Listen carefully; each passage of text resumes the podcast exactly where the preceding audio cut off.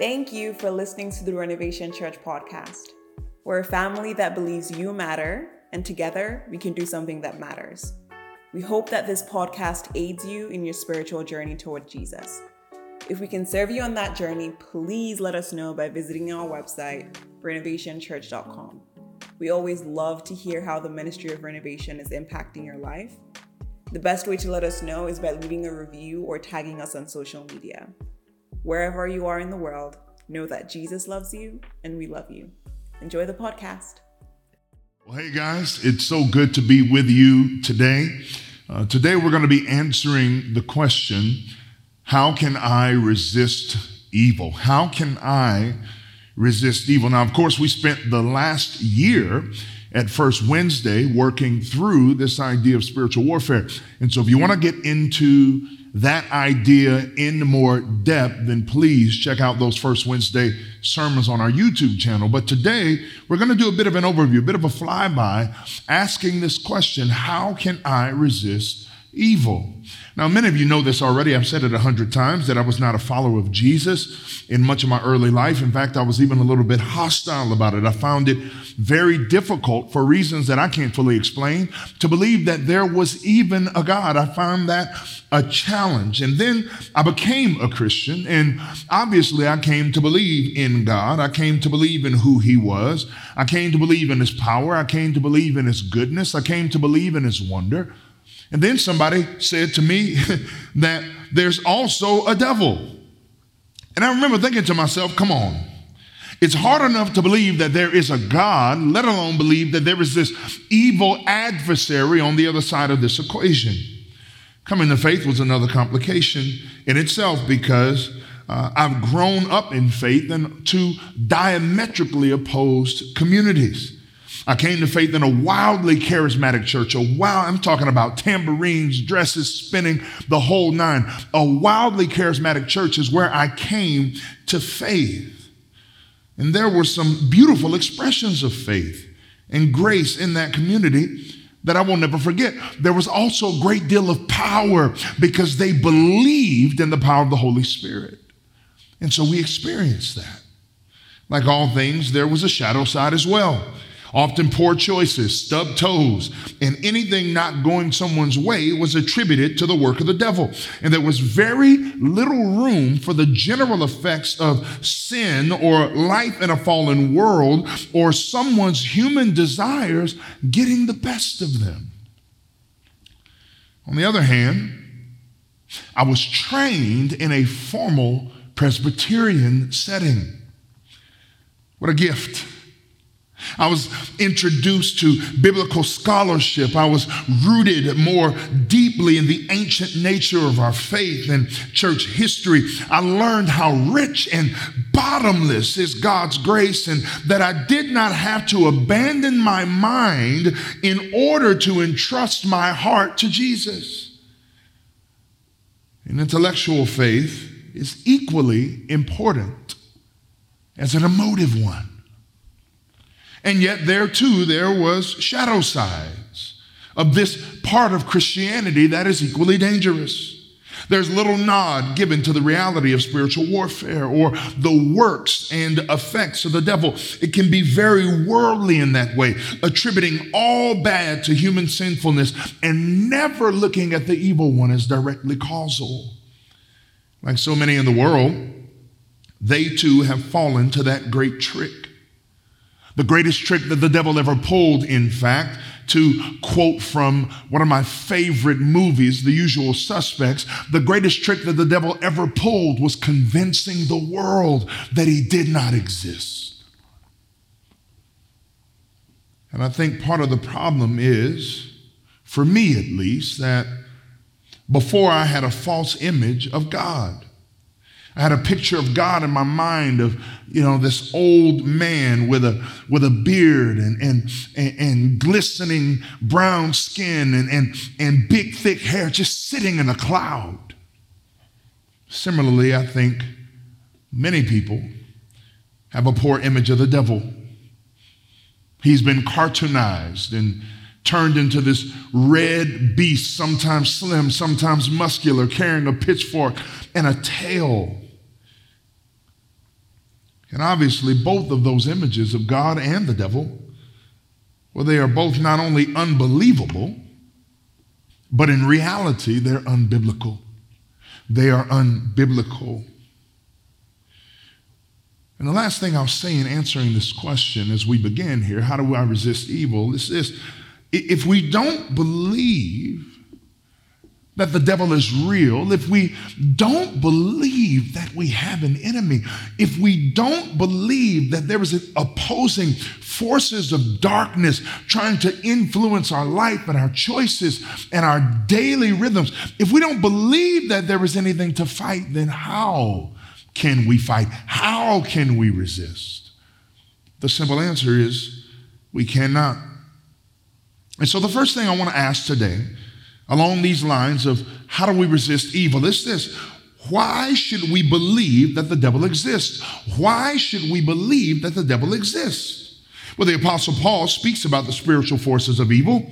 And actually, though the devil has worked hard to go unseen, a few people actually find it easier to believe in these forces than they do in God. In fact, William Peter Blatty, who wrote the book The Exorcist, and the screenplay for the film, The Exorcist, he said this As far as God goes, I'm a non believer. But when it comes to the devil, well, that's something else. The devil keeps advertising, the devil does lots of commercials heard the story once of a guy named Bruce Streether. He was an absolutely argumentative person and a lawyer. He was an atheist. Nothing convinced him that God was real. He came to an alpha group, but none of that convinced him that God is real. He came to the alpha weekend, much like the one we had last weekend, and still there at alpha weekend, nothing convinced him that God was real. But then he heard this message about resisting evil. He heard this message about who the devil is and the power of the devil. And here's what he said He said, I'm a lawyer, and in my practice as a lawyer, I see so much evil. I've always believed in the power of evil. Now I realize that there's a power of evil active in a person. It is only logical to believe that there's also the power of good active in another. And that night, that night, he became a Christian. So, where does evil come from?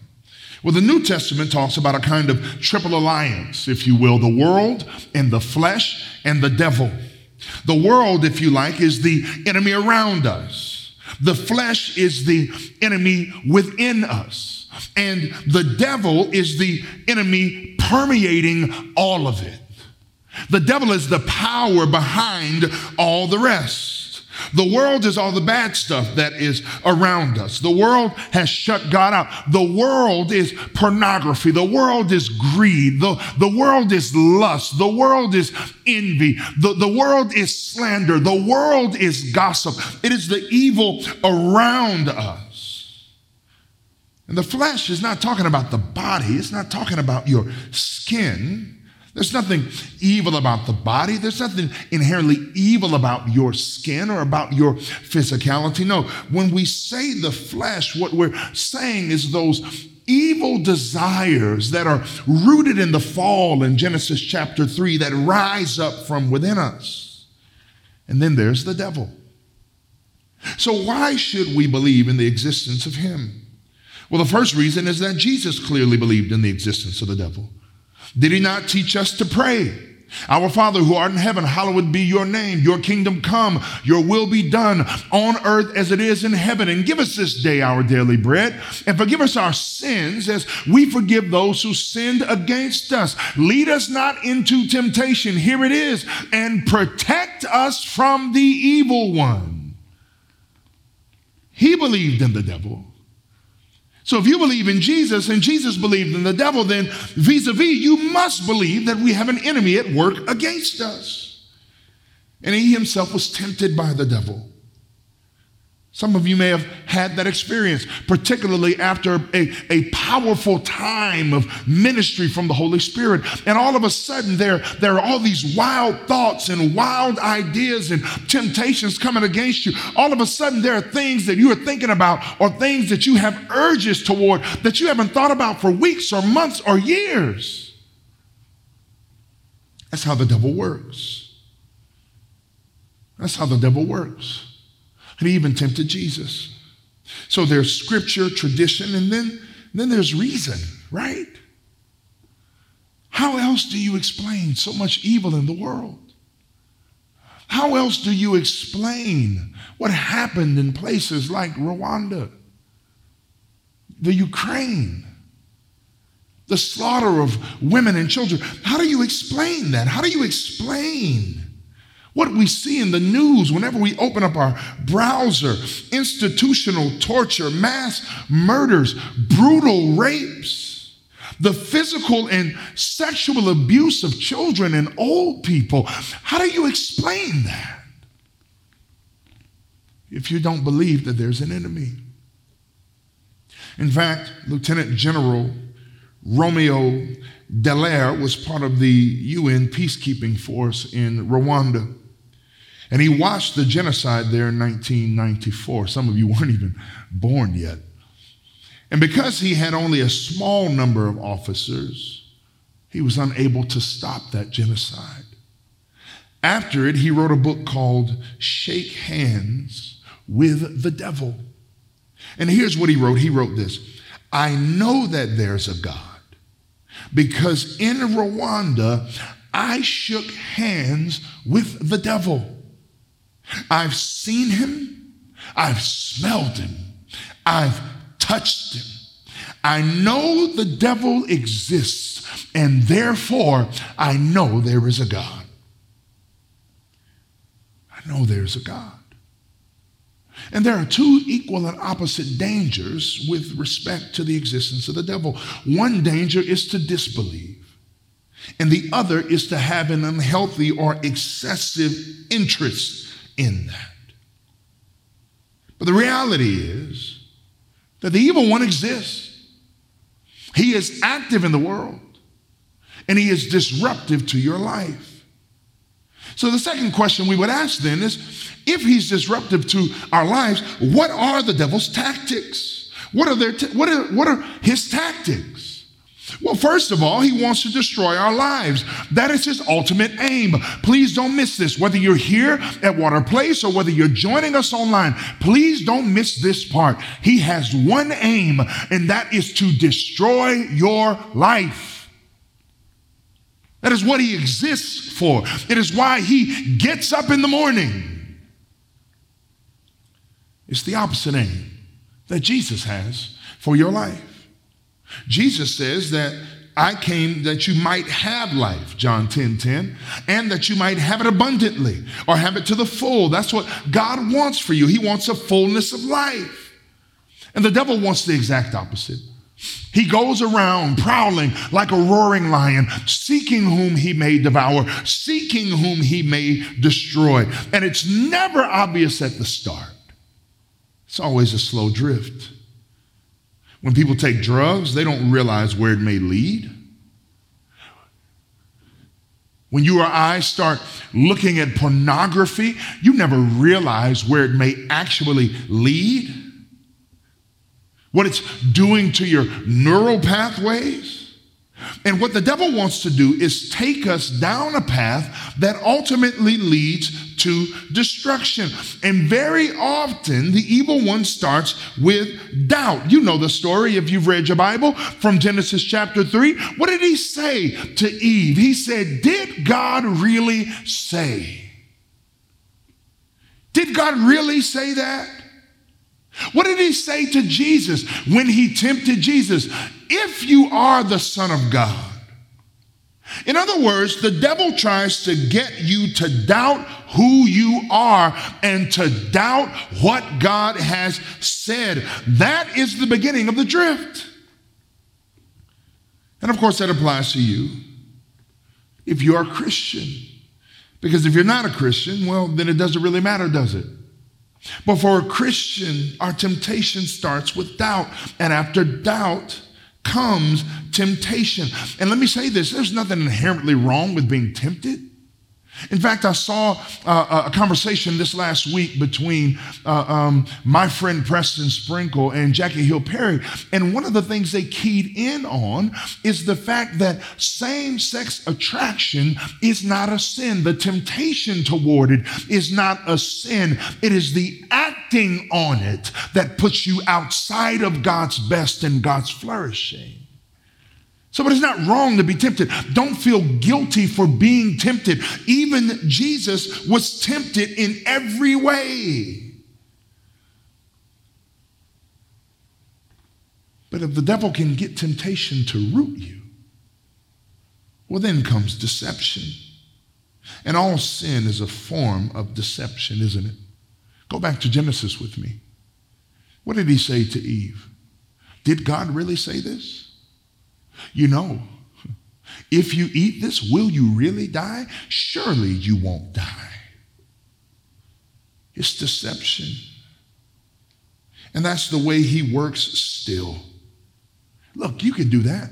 You can look at a little porn, you can take a little money. You can dabble a little bit in your sexuality outside of marriage. You can do it surely won't harm you. It sure, he whispers that, and then the world enforces it.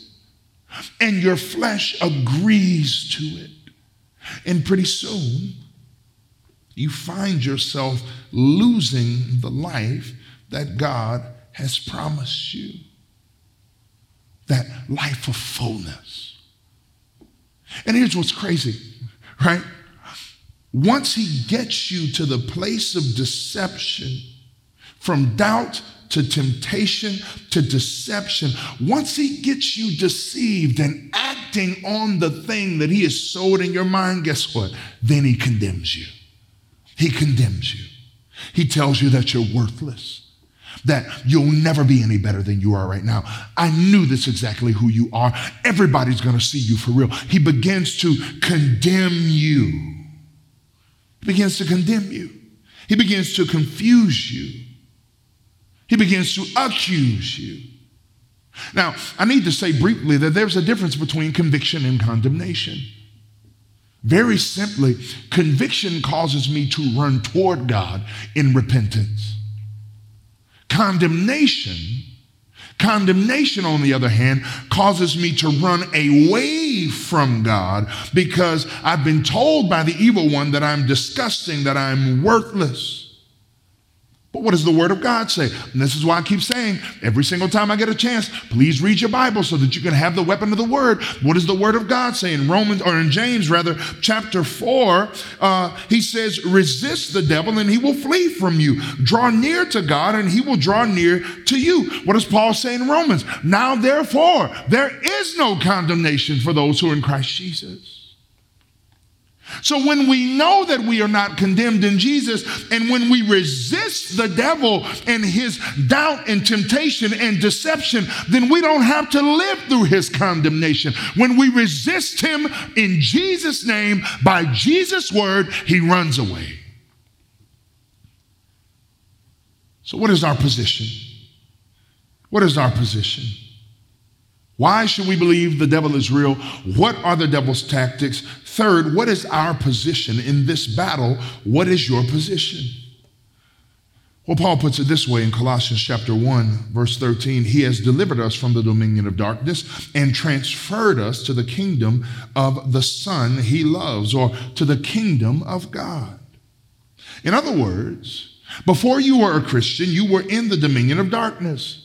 If you're currently not a Christian, please hear my heart with all the love that I can muster. You are currently in the dominion of darkness. Satan has great power there, he's in control there. Before, when I was in the dominion of darkness, I was addicted to things. My life was under the control of darkness. But through the cross and the resurrection of Jesus, the moment I invited Jesus into my life, the moment you invite Jesus into your life, you are transferred from the dominion of darkness to the kingdom of Jesus, where Jesus is in control and where there is total freedom. But perhaps you say to yourself today, or think to yourself, well, I cannot say for sure that I've been transferred to Jesus' kingdom. If that's you, I want to take just a moment to tell you the good news. The gospel, which is the good news about what God has done and is doing in the world through Jesus, tells us that God wants a relationship with you. He wants a relationship with the people He's made. The problem is that we can't cultivate that relationship in our own power because there is a separation between us. You remember that, but from the previous sermon, that sin causes there to be a partition. There's a separation between us and God. But because God God is kind and loving, because God is good, He moved toward us in order to close that separation. Even when we wanted to do life on our own terms, God gave Jesus so that He could move toward us and close that separation. He gave Jesus as a sacrifice for your sin and for my sin. Jesus took our place on the cross. Jesus took our sins on Himself himself. Jesus died a death that he did not deserve, so that by believing in our hearts and professing with our mouths that Jesus is Lord, we might experience eternal life and be brought into his kingdom forever. He died so that we would be restored to communion with the Father. He rose in resurrection power so that by believing in him, we could have access to his power. He gave his life. He gave his life so that we could be brought into his kingdom forever. And the best part of the gospel is this that it doesn't tell us that we've got to get ourselves sorted before we come to God. No, all of the effort is on God's side. And so today I invite you again, whether here in the room or whether they're online, if you want a relationship with God, if you want to be repositioned in Him, if you want to experience transference to the kingdom of light, the good news of the gospel gives you automatic access. It is the place of freedom and fullness of life, and that is what God wants for you. That's what God wants for you. Now, does that mean that you're not going to struggle on the other side of that? No. In fact, if you're going to become a Christian today, I need to tell you, and I need to say it to all the Christians who are already here, that just because we come into the kingdom of light doesn't mean that we're not going to continue to battle or continue to struggle or continue to fight against things. Yes, things will fall away over time, but we live in a broken and fallen world, which means that we still have to fight the flesh and the world and the devil every single day. In fact, there's an old story that originated amongst the Cherokee tribes, arising out of our culture, because I am part Cherokee, that I believe is apropos of our time today. I know every black person says that they're part Native American, but I really am 23 and me told me so. As the story goes, an elder in the tribe, a grandfather, sits his grandson down to speak with him in order to teach him what he feels is a vital life lesson. The grandfather tells his grandson, My son, there is a battle inside of you and me and all people. The battle is between two wolves that live inside of us all. One wolf is evil.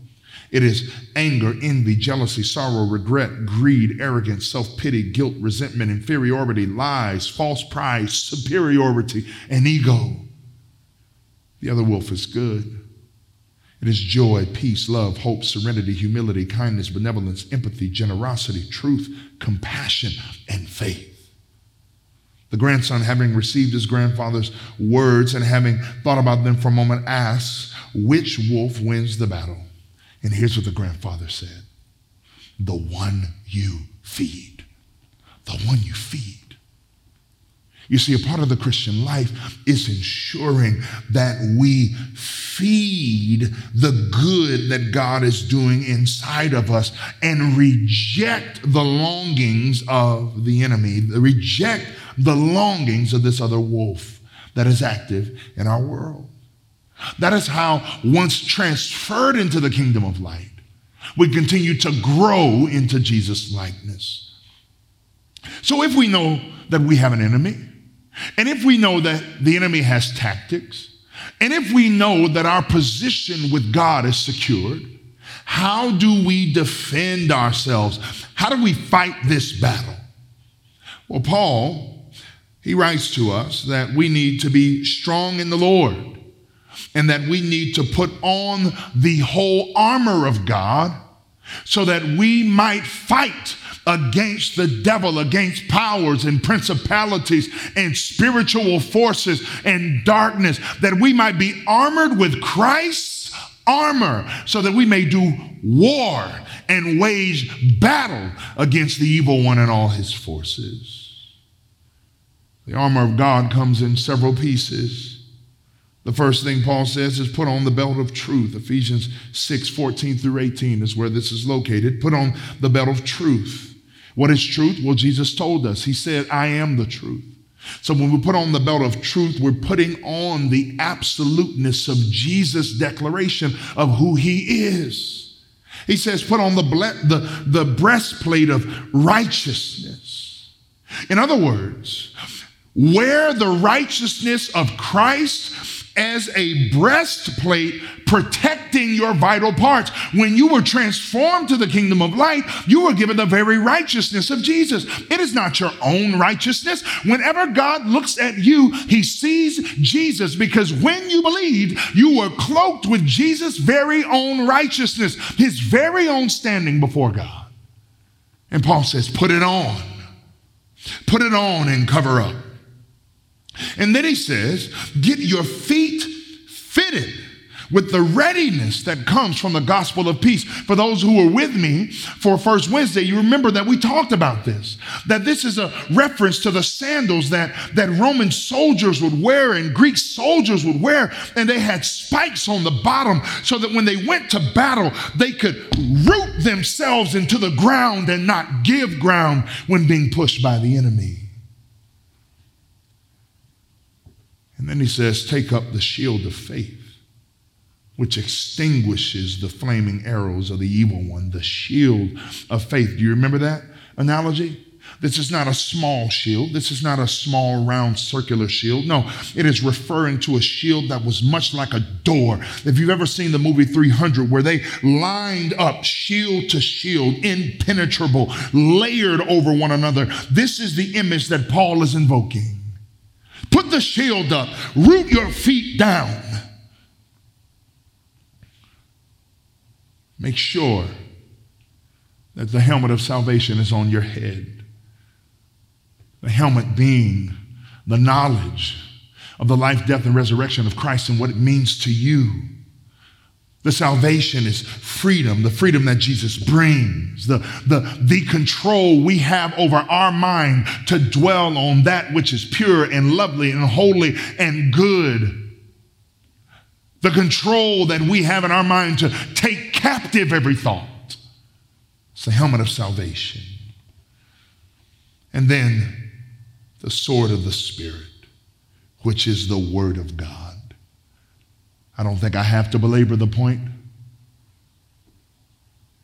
My heart, my desire for you is that you would love the Word of God because there is so much power there. And the Holy Spirit is active through His Word. And it is when we swing the sword of the Spirit toward the activity of the evil one that he must flee. And finally, Paul says, pray in the Spirit on all occasions with all kinds of prayers and requests. Keep close to God through prayer. That is how we defend ourselves. But the last question I want to answer today that you should be asking too is how do we attack? How do we attack? You remember what Jesus said? He said, The kingdom of God is proliferating and the gates of hell will not stand against it. I don't know if you ever thought about that, but gates are not for attacking, gates are for protecting. The point I'm making here is, is that once you understand that you have an enemy, and once you understand the tactics of your enemy, and once you get a grasp of your position in Christ, And once you get yourself fitted with the armor of God, you don't wait for him to come. You assault the gates of hell. Romans 12, 1 says, Don't be overcome by evil, but overcome evil with good. Why? Because John tells us the one who is in you is greater than the one that is in the world. In other words, the Holy Spirit inside of you is far greater, far more powerful, far more glorious, far more weighty. The enemy cannot fight you when you are fighting by the Spirit. We're not talking about two equal and opposite powers. We're talking about the power of God against something infinitely smaller so that we might wage war against the enemy, against his strongholds, so that we might make a difference in the world. Look at what people have done in the past, motivated by the gospel of peace. Look at William Wilberforce and how he led the campaign to abolish slavery. Look at Dr. Martin Luther King and how he gave his life for civil rights in America. Fannie, Fannie Lou Hamer. Look, look, look at the great leaders of that era. John Lewis, who fitted with the gospel of peace, waged war against the effects of the evil one. And that's your call too. Those are just examples for you to consider that we are not supposed to just sit around after we've received salvation and say, I'm not going to do anyone any harm. I've told you this many times before there is no neutrality. You are either being attacked or you are attacking. And I came to tell you today that you are meant to storm the gates of hell with your life. You are meant to make a difference. You are meant to leave a legacy. You are meant to live out your purpose in storming the gates of hell so that many daughters and sons might experience not only the salvation of Jesus, but the benefits of the kingdom and the ever flowing love and grace and mercy of God and the inbreaking of this future reality that eliminates poverty and eliminates discrimination and eliminates brokenness because all of those things are the works and the effects of the evil one. And so, my final question for you today is what will you do? Will you think that you can live in some neutrality? Or will you recognize that you have an enemy? Will you be attuned to his tactics? Will you take up the full armor of Christ? And will you storm the gates of hell? Do not be overcome by evil. Rather, by God's Spirit, overcome evil with good. Amen. Amen. Father, we pray now in the name of Jesus that you would fill us with your spirit fresh today. That we would know that we have an enemy that is trying to destroy our life, but that he is not as powerful as he, you, Holy Spirit, who exists inside of us. And so, Lord, I ask for every one of us to be able to access that power, live into that power, and be motivated to storm the gates of hell for the sake of the kingdom of God. In Jesus' precious name. Amen.